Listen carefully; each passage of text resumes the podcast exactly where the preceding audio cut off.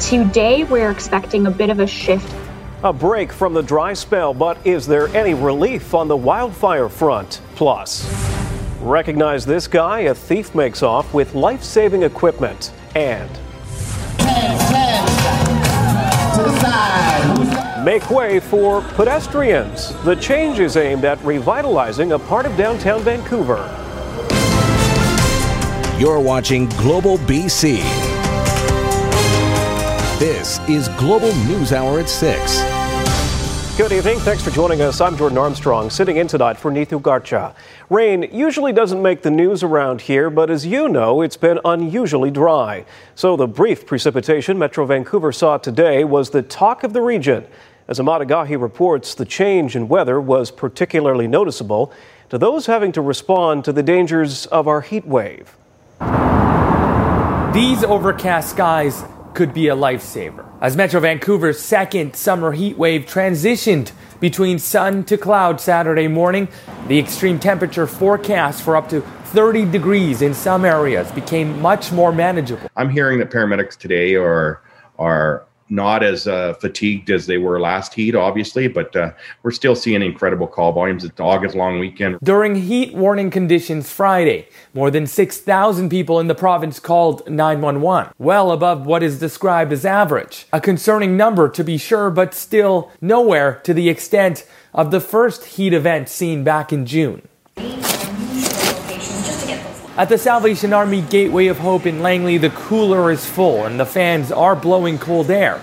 They know how the heat can affect seniors and the most vulnerable, and they're offering everyone that needs it a place to cool down. More and more things like this are needed. More and more reprieve and, and sort of those safe places where people can go and get cool are needed in our community. British Columbians won't soon forget the lessons of the heat dome. According to the coroner reports from June 20th to July 29th, 569 deaths in BC have been attributed to the extreme heat, the majority seniors. So they can come here. This is a safe place. Um, everybody's welcome. Taking the warning signs and jumping into action, perhaps the province has never been this prepared. Working closely with BCHS over the last, and the new chief uh, ambulance officer, Leanne Heppell. Um, to make sure that uh, everything is done that would, would, could be done leading up to this weekend. The province is getting a big assist from the ambulance paramedics of BC, CUPE Local 873. They have been instrumental to the province's work to renew the ambulance service, and they are going above and beyond this weekend to make sure that when people call for help, they get a response and get a response quickly. And it seems this time Mother Nature has also stepped in to help. Emad Agahi, Global News. And meteorologist Yvonne Schalle joins us now. A bit cooler on the south coast, Yvonne, but not enough to lift the heat warning. Yeah, and the reason being today temperatures were not as warm as we expected, but we had some precipitation. It was much needed.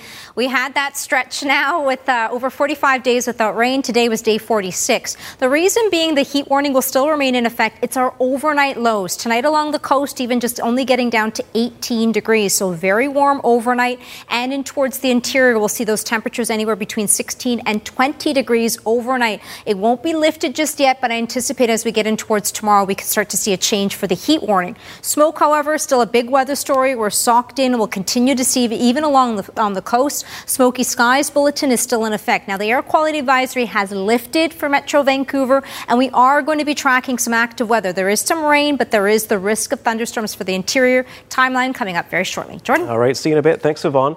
Scientists say the extreme heat that is responsible for hundreds of deaths in BC will happen every five to 10 years unless climate targets are met. Research shows BC's deadly heat dome was 150 times more likely to happen because of human caused global warming. The executive director of SFU's Adaptation to Climate Change says even for an expert like her, that weather event came as a surprise, and all levels of government need to pay attention. Already seeing extreme events that are not manageable. Um, they're outside the scope of our imagination, and that's why it's hard for people to really prepare for them. But this is what's happening with just one degree, and we're on track for three. So we need to take this as a very serious wake up call. Now to the wildfires and the storm cells that moved through the lower mainland this morning sparked a pair of fires near Harrison Lake. The BC Wildfire Service says there were multiple lightning strikes this morning. They sparked at least two fires near the northern half of Harrison Lake. One is 5,000 square meters and the other is 3,000. Crews are responding to the fires with air tankers and a helicopter. A fire in Manning Park now covers about 30 hectares. The Fat Dog Creek fire was spotted yesterday. Areas north of Highway 3 are closed from the Cascade parking area to the east gate of Manning Park. That includes a number of trails. However, facilities and trails on the west side remain open. Same goes for the Manning Park Resort and the Hampton Campground. 250 people continue to fight the Inkameep fire in the South Okanagan. That blaze continues to burn out of control, scorching an estimated 13,000 hectares. Officials say determining an accurate size is impossible right now given the heavy smoke. Firefighters from Mexico have joined the battle. Crews are currently working to protect structures and remove fuels at Mount Baldy Resort. Evacuation orders and alerts remain in place for many nearby residents. The Wildfire Service is reporting progress against the Flat Lake fire near Hundred Mile House. Crews say a controlled burn was successful today to help limit the fire's growth. The burn helped eliminate fuel down to roads that firefighters are using as control lines to contain the fire's spread. The Flat Lake fire has burned more than 45,000 hectares and is still out of control. Evacuation orders are in effect, and Hundred Mile House is under an evacuation alert. BC's hot and dry temperatures are forcing unprecedented measures as the urban fire risk grows. And as 37 major wildfires burn across the province, scofflaws continue to violate the campfire ban. Now, as Kristen Robinson reports, some are calling for an end to recreational backcountry use until our forest fires are under control. Vancouver's urban forest getting doused as the drought continues the Park Board's emergency watering response in place citywide. This is a rare step that we've taken. It's never been closed for something like this. For the first time in its 133 year history, Stanley Park is being shut down between 10 p.m. and 6 a.m. indefinitely due to the extreme heat and risk the city's crown jewel could become a potential inferno overnight. There is um, cigarette butts um, literally just littering the park. So it, it's really, you know, it, it's, it's very scary. The BC Wildfire Service says it's stretched for resources on the front lines, but getting support from 300 out of province personnel. We're sitting at, a, at around 245 active wildfires. Uh, 70% have been sparked by natural causes. Typically, either lightning or spontaneous combustion. We're covered in smoke you know we all have to bunker down and we all have to change what we usually do in the summer and part of that is staying out of the backcountry.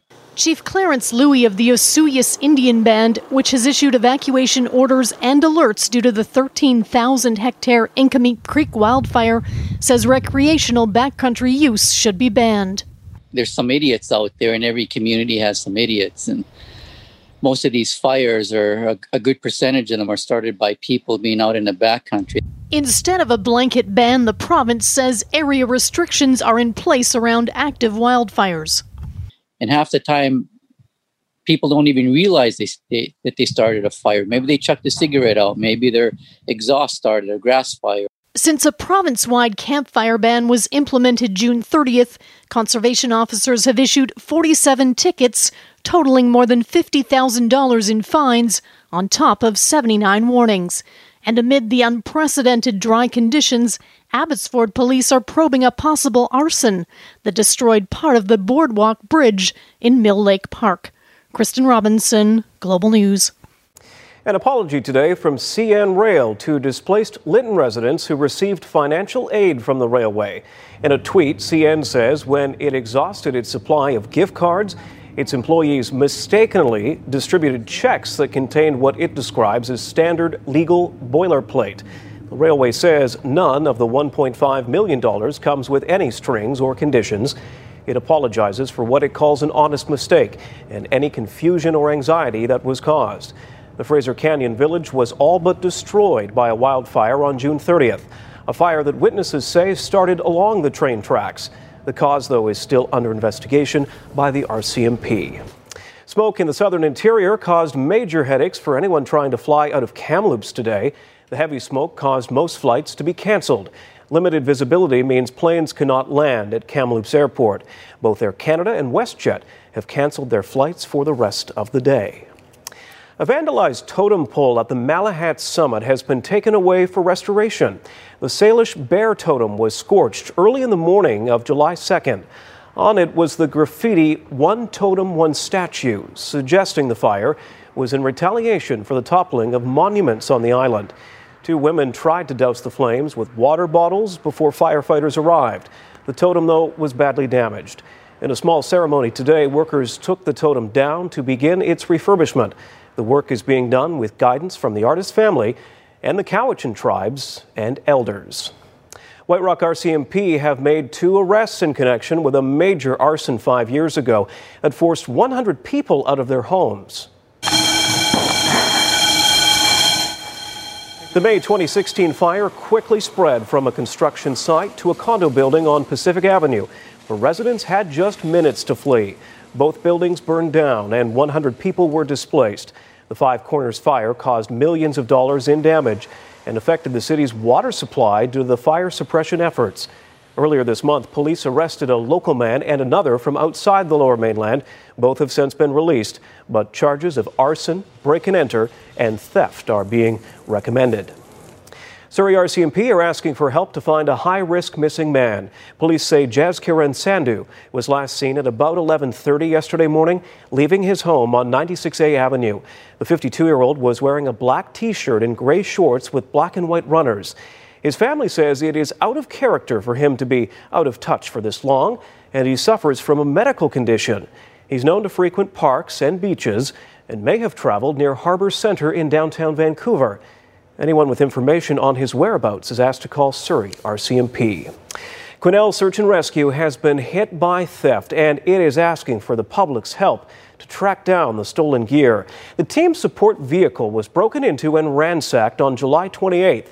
Vital rescue equipment, including three packs of special rescue ropes and six portable radios, was stolen. Quesnel SAR has been extremely busy this year and says the loss of the gear and the damaged vehicle will put the public at risk if members are not equipped to respond. Anyone who recognizes this man is asked to contact Quesnel RCMP. Opposition is growing to a proposed gas plant south of the Prince George Airport. West Coast Olefins announced plans to build a natural gas plant on farmland in Pineview. The company wants to build a plant that will recover propane, butane, and natural gas from a pipeline that runs just east of Prince George. Those recovered natural gas liquids would then be exported to Asia. The plans are still in the early stages, and the plant faces a number of hurdles before it could be built, including opposition from some local residents. We're afraid of what the environmental hazards are going to be. You know, our water, our air quality. We have uh, emission of light, then we have chemical emissions, here's the really heavy industrial with all inherent uh, uh, problems and, and, and risks and, and if, uh, negative effects next in you know in our backyard the company says the recovered products would otherwise be burned and wasted. It hopes to get the final go ahead by early next year, with production starting in 2024. Day one of changes to Granville Street. Just ahead on tonight's News Hour, we take a closer look at the effort to revitalize this part of downtown Vancouver. And detained in China, why a pop star with BC connections is behind bars in Beijing. Starting this weekend and for the next several weeks, the Granville Entertainment District is closed to vehicles, allowing pedestrians to take over the strip. As Paul Johnson reports, it's in hopes of revitalizing an area that's been neglected, particularly during the pandemic. Here's a memorable sight. Chris Hallamore strutting his way down the catwalk in a ballroom competition. Look closely, and you'll see this event is happening right in the middle of Granville Street. There is a new plan here for the next few weekends. I think it's fantastic because I think people should have a right to city spaces as cars do, if not more. Several blocks of Granville Street downtown are going to be closed to traffic every weekend for the rest of the summer. What amounts to a pilot project by the city and the Downtown Business Improvement Association. Many had complained Granville's been in decline in recent years, so this plan brings energy, culture, and most importantly, foot traffic. It would be great to be able to do this uh, in the summertime on a permanent basis. Well, the stretch of Granville between Helmcken and Smithe doesn't come close to Bourbon Street or even Montreal's St. Catherine's in the summer, the BIA's new boss is from New Orleans, and he's just getting started. The more people that we can have on foot, on bicycles, more families we can have, and strollers, the better off the street will be. One person could walk face category, which is about showing your face, teeth, ah. Ralph Eskamian helped organize the ballroom competition. He said it dovetailed nicely with Pride Week and turned out to be a big hit. So it's really exciting to find ways to continue uh, reimagining how we see public spaces. If ballroom's not your thing, you can expect all kinds of different vibes on Granville this summer in a city as diverse as Vancouver. And yes, we did make a point of asking Hallamore about those awesome boots. They are a five inch heel, three inch platform, uh, thigh high boots that uh, make me look like a bat and terrify everyone who sees me on the street. And I kind of like that. On Granville Street, Paul Johnson, Global News. Now to a dubious distinction for Kelowna. A report for the local area has been published by Stats Canada, which names the central Okanagan region as having one of the highest rates of crime per population in the country. Global's Darrian Matassa-Fung has that story. There's no shortage of crime in the central Okanagan, as Kelowna has been ranked third on Statistic Canada's Crime Severity Index for the country. Crime Severity Index is different from a crime rate. It not only records the number of crimes, but the severity of them as well. According to the report, Kelowna has the ninth highest rate of violent crimes in the country and second highest rate of non-violent crimes per population. Global News asked some local residents for their reaction to the stats. That really shocks me. Yeah. I mean, you, you kind of consider it to be a safe place to live. I've lived in Kelowna for over 30 years and I live right downtown. And, you know, I know we've got a lot of drug problems and stuff, but yeah, to have that high crime rate is really really upsetting. I think obviously we need to take steps to improve those stats. It's it's very concerning for for us who live here and even for people who want to come and visit us. Tourism is our is our life split here in Kelowna, and so we do need to improve on our crime stat. That's surprising. I mean, I live just down the road. I I don't. Uh, recall there being any like super a lot of crime around there and stuff so that's surprising to me. Wow. Kelowna RCMP were not available for an interview, but did supply a statement. We recognize that this ranking may be disturbing, but Kelowna is a safe city, and it is important to look at our CSI statistics in context. While all crimes are personal, our preliminary review shows that much of the crime that is affecting the Kelowna census metropolitan area nonviolent crime rating are crimes of opportunity and proactive files that police generate. Kelowna RCMP says it will be conducting a review to determine how the RCMP can work to prevent and reduce crimes in the future. Darrian Matassa-Fung, Global News. RCMP are asking for your help to identify the suspect vehicle in a hit and run in Port Coquitlam. Police say this dark GMC van struck a motorcyclist at the intersection of Westminster Avenue and Oxford Street shortly before 8:30 Wednesday night. According to witnesses, the vehicle left the scene eastbound on Prairie Avenue in Port Coquitlam.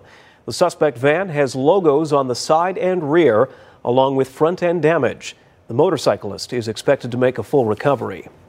The long waits to board a BC ferry to Vancouver Island persisted today on this, the busiest travel weekend of the year. The queue at the Tsawwassen Ferry Terminal was once again long for most of the day. BC Ferries tweeting out that the sailings between Tsawwassen and Duke Point were already sold out for the rest of the day. Those waiting to get to Swartz Bay without a reservation faced several sailing waits. And at Departure Bay in Nanaimo, police were turning back travelers without a reservation, telling them to come back later. TransLink has begun to upgrade the Sky Bridge, which connects Expo Line service between New Westminster and Surrey. The construction will replace the aging expansion joints along the SkyTrain tracks that have carried more than 5 million trains since 1990. In 2008, a chunk of concrete from the Sky Bridge was found on the ground below on the New Westminster side. Expo Line service will single track between Scott Road and Columbia stations until August 7th. And then from August 14th to the 21st, the Expo line will single track between Scott Road and New Westminster stations.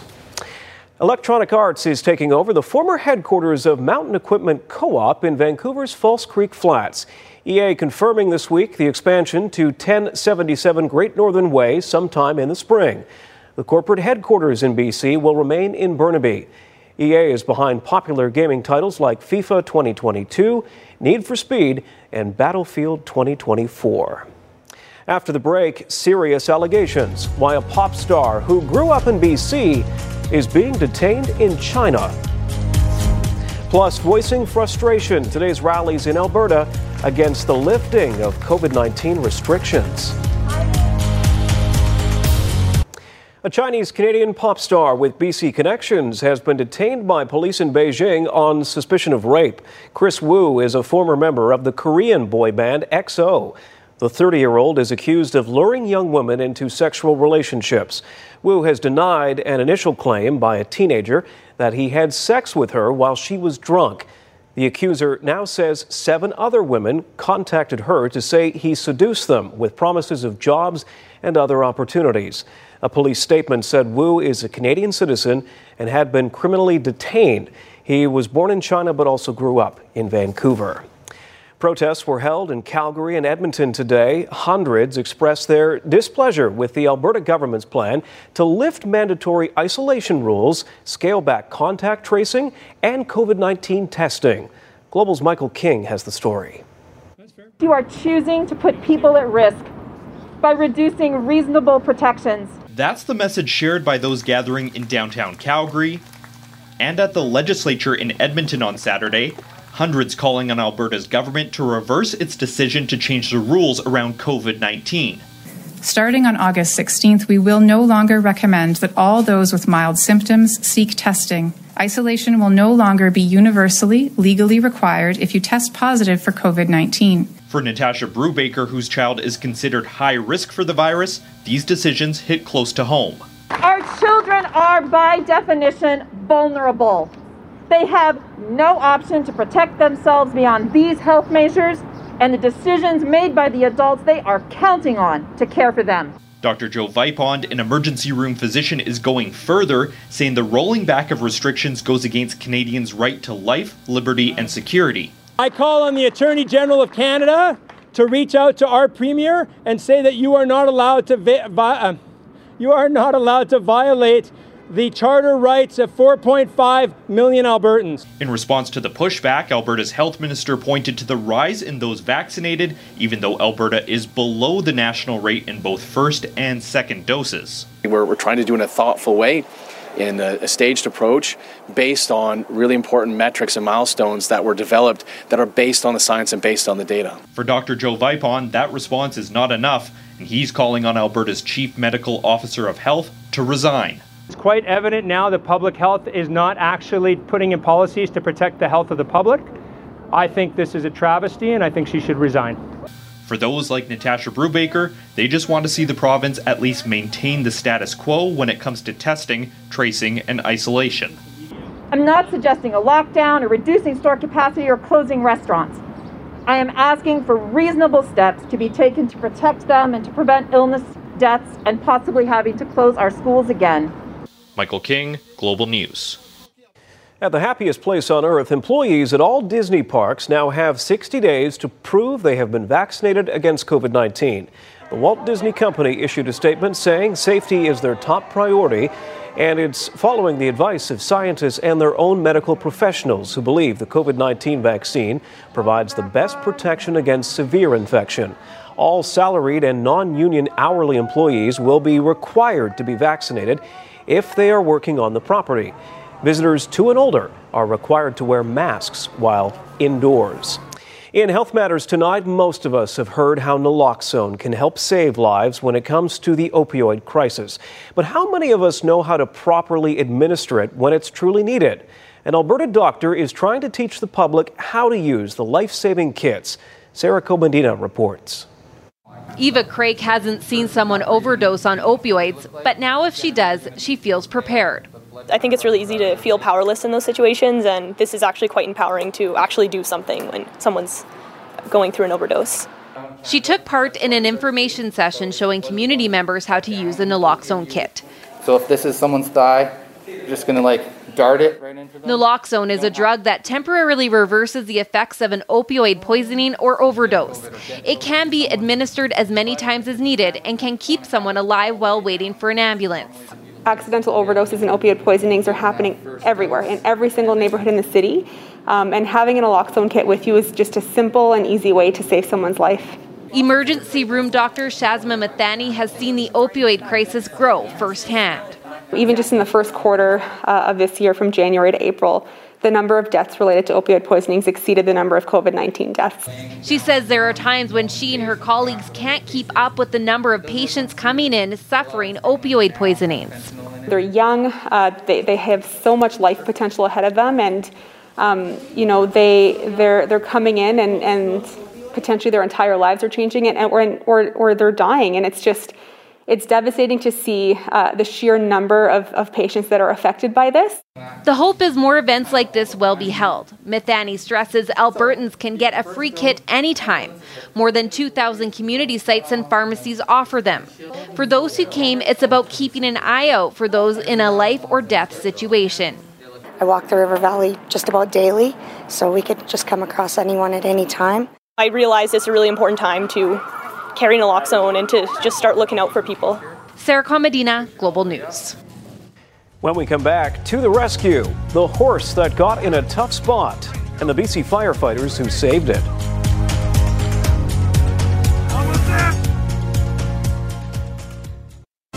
You're watching Global News Hour at 6. Hands on deck to rescue a horse on Vancouver Island. We'll have that story right after Yvonne's forecast. But first, the return of some live entertainment on North Vancouver's waterfront this weekend. Shipyards Live is taking place on the North Shore every Friday and Saturday for the next eight weeks. The festival will feature live music, culture, food, and activities. The free event also includes a splash park, a large licensed patio, artisan vendors, and food trucks until 10 at night. Let's check in now with meteorologist Yvonne Schalle and some clouds around today and also seem to be quite humid on the south coast. Yeah, absolutely. Temperatures, especially away from the water and with the humidex, we're still into the low 30s for most areas and we are going to still see warm temperatures, especially for our overnight lows tonight. A quick glance at what it looks like. Hazy conditions out there. Temperatures are sitting at 26, but we've got a calm wind just reported out of the airport. The highs today, especially for the interior, still into the low 30s and we are going to be tracking some rainfall for tomorrow. That in just a moment. A bit of instability, though, still across Metro Vancouver and the south coast this evening. We could still see a few isolated showers, still a slight risk of a thunderstorm, and we are still seeing some active weather in towards the interior areas near Quesnel with a couple of thunderstorms or lightning strikes popping up across that region. The heat warning will still remain in effect in towards tomorrow morning for most areas across the province, and it's all because of our overnight lows 16 and 20 degrees for most areas, and that's what we'll continue to watch. Air quality health index, a quick glance as well, sitting at high for the interior, and we're at low for most areas along the south coast. Active BC Wildfire Service, the active wildfires, an update 243. 92 of them are out of control, 37 fires of note, and 70% of them lightning caused. Fire danger rating still sitting at high to extreme, and it's bumped up even for the northern half, sitting at high once again. Now, as we get in, especially in towards the morning hours, much of the southern interior, we are going to be looking at the potential for some rain, but with it, the big concern will be some lightning with the risk of thunderstorms, and locally, a few spots in the interior could see up to 10 millimeters, much needed precipitation across the area. Now, the northern half of the province will still see that heat, especially inland tomorrow, bumping up into the low 30s, and then the risk of thunderstorms is going to extend in towards the Peace, central interior, and all areas across the southern half. We'll still see that heat for tomorrow, but the concern will be the lightning and the potentials there to see some precipitation with the thunderstorms rolling across the region. For the south coast, we will have cloud cover in the morning, more of a clearing towards the afternoon. A few isolated showers will be possible for eastern areas, and that'll stretch in towards the Fraser Valley. With the Humidex tomorrow, feeling like 31, but it'll be a touch cooler, especially with that cloud cover in the morning. It is going to warm up across the province once again into early next week. It's still a few days out, Jordan, but it'll be much needed late day Thursday into Friday. We're looking at a chance for some showers. Looking forward to that. Thanks, Yvonne. An unusual rescue for firefighters on southern Vancouver Island this morning. Okay, let's go. What are we doing? One, two, three, go. Okay, keep going. Teamwork makes the dream work, and that was the case for this Saanich fire captain and the members of his platoon. The department dispatched to save a horse trapped in a mud bog. The crew managed to pull the animal out of its predicament. It was exhausted, but uninjured. No word on exactly how that horse got stuck. Well done to those firefighters. Good job. Couldn't Nice have been couldn't have been light pulling a No. horse out of the mud. for You sure. A lot of burly firefighters. To Indeed. Barry's here now, and a rumor involving the Vancouver Whitecaps came true today. Yeah, a good one. You know, sometimes when you say rumor, something bad's happening. No, they've been uh, searching for this uh, one player for it seems like a while, and it's been rumored for you know six weeks. Finally, comes to fruition. So we'll have that announcement uh, coming up. And Brandon Sutter back with the Canucks after signing a one-year deal. We'll hear from him as well. Sounds good. Thank you very much. Also ahead on tonight's News Hour. It was bright. It was it was burning hot, and it was scary. Like it's just like I didn't know if this house was going to be here. A BC family returns home after being forced to flee the flames near Osoyoos. Their story is next. Attention. Need the latest info on budgeting, personal finances, taxes, affordability, or any other money issues in this pricey province? Then get informed. Anne Drewa examines Consumer Matters on Global News. Welcome back. As we reported earlier, the Inkameep wildfire burning near Osoyoos is still growing, but some residents forced out of their homes have since been allowed back in.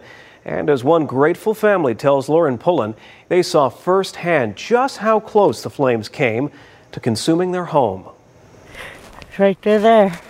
As she walks through what's left of her backyard, Celia George can clearly see how close her life came to changing forever. The unforgiving flames of the Inkameep Creek wildfire near Osoyoos, BC came within meters of her home. She was an hour north of town when the fire broke out. Was at the hospital when I first got the call.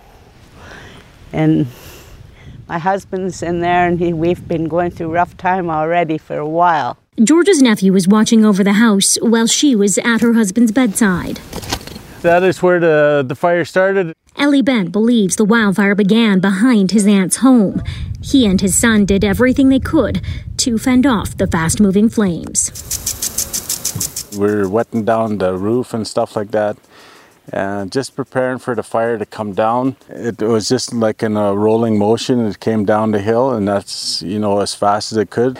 It was bright. It was it was burning hot, and it was scary. Like it's just like I didn't know if this house was to be here. Bent knows firsthand just how merciless Mother Nature can be. He and his family were forced to flee the 2016 Fort McMurray wildfire in Alberta. Their house survived the firestorm, and thanks to the quick action by fire crews in this fight, his aunt's house was also spared. From up here, you can really get a clear picture of the tremendous efforts of those fire crews. You can see that fire actually burned a complete circle around the house, but thanks to firefighters' incredible work, the home was left untouched by flames. And I want to just really put my hands up to all those ones that helped save our home here. Thank you. That's all I have to say. Thank you so much from our hearts. A family forever grateful after wildfire nearly tore apart their world. Lauren Pullen, Global News near Osoyoos. Just ahead in sports, the NHL opens an investigation into gambling allegations against a player. Also, new help from Scotland for the Vancouver Whitecaps, and he's not coming cheap. Find out how much he's making with the team when the news hour continues. The special stories that shape our province, as suggested by our viewers. This is BC with Jay Durant. Real people, real stories. On Global News Hour at 6. Go golfing for a great cause. Join the Ronald McDonald House BC and Yukon for their annual Vancouver Golf Tournament. Enjoy on-course food, prizes, 50-50 draw, and more. All to support the families who rely on the Ronald McDonald House. Today in BC, there are approximately 60,000 people on the autism spectrum. Autism BC connects the autism community with resources, workshops, social groups, and more. For info on how to donate or volunteer, go to autismbc.ca. For our BC, I'm Michael Newman. If you wanna know, it's on the hub. If you wanna show, it's on the hub. If you wanna go, it's on the Global BC Community Hub. Navigate your now. Whitecaps fans will be seeing a new face on the pitch, and Barry's going to tell us all about him. Mm-hmm. Thanks, Jordan. Uh, well, it took a while and took a lot more money than they ever uh, paid any player before, but the Whitecaps finally have midfielder Ryan Gauld out of Scotland. He signed a three year deal for apparently close to about 3 million per season. He is with the Whitecaps right now in Utah where they'll play Minnesota tonight at 7, a game you can hear on AM 730, but he won't play in this game. He will start training with the Caps next week.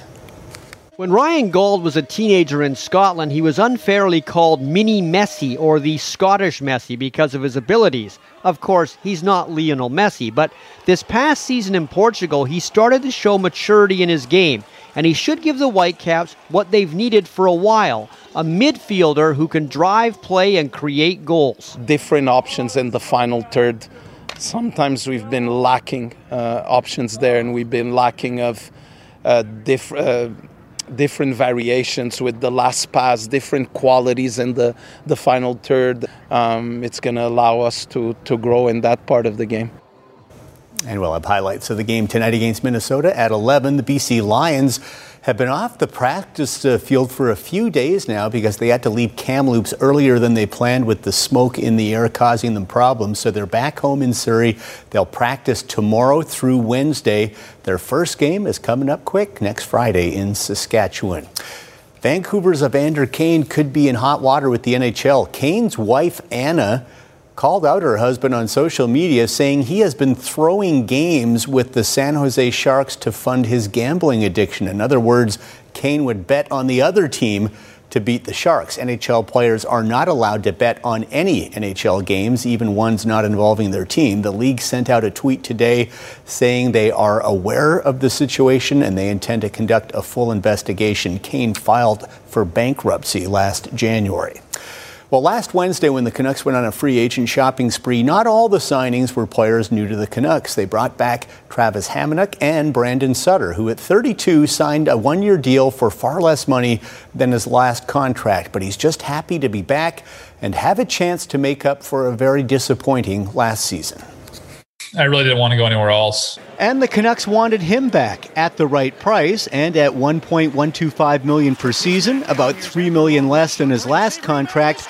Brandon Sutter will give the Canucks good value. A veteran centerman who's very good in the faceoff circle, on the penalty kill, and the dressing room. It'll be his seventh season as a Canuck, and he feels he's got a lot of unfinished business. Still haven't had a chance to play a, a playoff game here at Rogers, and that's uh, something that's in the back of your mind when you're playing of, of getting back in the playoffs. And even this year, watching watching playoffs when you're not part of it, it's just uh, you know seeing fans back in the stands again. You just get that hunger again, and I want to be part of that here in Vancouver. Like most of the Canucks, Sutter just wants to wipe the slate clean from last year. But one thing stood out on the ice really poor defensive play early in the season that led to a slow start that they never recovered from. That has to change this year. Myers now another shot tipped in. And in January, the games, little two week stretch, it seemed like every game we were losing, you know, five, five, one, five, two, five, one, six, one. Like we just were giving up way too much. And uh, by no means was it our goaltending. It's just our, our, our, our, play without the puck and need to be better in, the, in that regard. And if we do that, you know, we got enough guys that can score and, and uh, we got good goaltending. A new season brings a lot of new faces and new optimism, but more than anything, Sutter's looking to the return of the good old days when home games were a real advantage. To get fans back in the building, get some energy back. Like I said, watching watching the playoffs with the U.S. teams was just like oh, it was like almost like grinding nails on a chalkboard. You were just like, oh, you just you miss it so much, and you just want to get back out there and experience it. And uh, it was a frustrating year for that. So um, I think we're getting antsy to, to kind of get after it here. Canada is hoping to add to its medal haul in Tokyo later today. Sprinter Andre De Grasse had the fastest time in all of the qualifying heats and is a definite gold medal hope in the 100 meters and in the pool. The Canadian women's 4x100 medley relay has an excellent shot at a medal, perhaps even gold. Now, Canada's most recent medal came from our women's swim team, which has been incredible in Tokyo. Kylie uh, Masse who uh, won silver in the women's 100 meter backstroke, won silver again in the two. She was leading late in the race but got overtaken by an Aussie swimmer. Masse will also swim the backstroke in the medley relay tonight. Uh, and there's DeGrasse right there, the 38 year old uh, inspirational veteran coming back. Or, sorry, I was talking about Brent Hayden. We'll get to him later in a second. There's DeGrasse. One is heat, the fastest time, 991. There's Brent Hayden, 38 years old, was left swimming for seven years. This is the 50 meter semifinal, and he just missed out on qualifying for the top eight, but still a great uh, job by Brent Hayden. All right, let's talk some uh, baseball. The Blue Jays back at Rogers Center for their second game with fans. Won last night 6 4. First inning, first pitch. George Springer clobbers a solo homer to left. The Jays lead the majors in first pitch home runs. They're so aggressive. Very fun team to watch. Third inning, Springer up with a man on, does it again. Takes the outside pitch to left center. Two run shot for Springer, who's heating up at the right time. Now 11 homers this season. He's only played 34 games. Now, the new tradition with the Jays you hit a homer, you get a welcome neighborhood jacket. Very cool with all the countries of the players on the team. Former Vancouver Canadian Alek Manoah making his first start at Rogers Center was fantastic. Seven shutout innings, just two hits allowed. He gets the win. Jays blank the Royals 4 0. And last night, out in Whalley, BC Little League Championship, the hosts taking on Layritz of Victoria. Layritz with a big upset in the semis, looking their first ever title, but uh, Zach Kluth with a double gives Whalley a big 5 0 lead in the first. Now, Layritz did close the gap, but Whalley gets this home run from Anjo Raison, and they go on to win it 10 4. So, congrats to Whalley. No Canadians or Little League World Series this year for Canadian teams because of COVID. So, their season is done. And Hungarian Grand Prix qualifying, Lewis Hamilton, well, wins the pole again, his 101st career pole. Teammate Valtteri Bottas is second. Hamilton has won eight times in his career in Hungary, loves that track. Canadian Lance Stroll qualified 12th. Nicholas Latifi, the other Canadian, qualifies 18th. And again, Whitecaps Minnesota highlights tonight at 11. We will be there. Hope you will be too. We'll be right back, though, with the story of the Vancouver Rogues, a rugby team trying to make a difference. Our world is changing fast, but the plan remains the same. Ask the questions, explain the answers, provide the context. When and where BC needs it most. Global News. Navigate the now. What to do, what to see, where to eat, where to be. Global BC community reporter Michael Newman wants to help you get to know your BC better. Global BC in your community. Thanks for staying with us. Canada's first gay and inclusive rugby team is being revived with high hopes for the global stage. How awesome would it be to come out of COVID with, you know, a rug, uh, gay rugby team again? The Vancouver Rogues are hoping to win the 2022 Bingham Cup in Ottawa. It is the world's largest rugby tournament. But first, they will need to establish a permanent competitive team that plays September to May each year. The team was initially launched in 2001 before disbanding in 2008. A Facebook page was recently started to resurrect it, and the team has since recruited about 50 players who've been getting together to practice every week. We were thinking about starting uh, a new team with a brand new name, but uh, when we looked into it, the Rogues actually have an amazing history within the gay and rugby community. The Rogues were Canada's first openly gay and inclusive rugby team. Great stuff. Good luck to them. Mm-hmm. Lots to talk about in the weather. We still have those heat warnings, Yvonne. Yeah, we do. It's going to be very warm, especially overnight lows tonight, and that's why we still have the heat warning. Anywhere between 16 to 20 degrees. Uh, as we get in towards the day tomorrow, though, we still have some cloud cover. We'll see that haze, so some local smoke even across the south coast. By the afternoon, with the humidex, we'll feel into the low 30s, and then it's still actually hot and sunny. Similar for the interior as we get into early next week, with some of those temperatures bumping up once again. Tomorrow is the one cooler day for most areas across the province. Heats up, and then in the long range, we're really looking towards our Thursday, Friday with the chance of showers for Metro Vancouver along the south coast. For the interior tomorrow, though, a heads up, we do have the risk of thunderstorms, and we could see some lightning across the region for our firefight situation for the province. We'll be keeping a close eye. We sure will. It was nice, though, to see those few raindrops Oh, this so morning. nice. It was Wasn't strange. foreign. It My was windshield wipers did not know what to do. yeah, I was glad they still worked, We're right? asleep. Yeah. That's tonight's News Hour. Thanks for being with us. We will all be back at 11. Hope to see you then. Good night.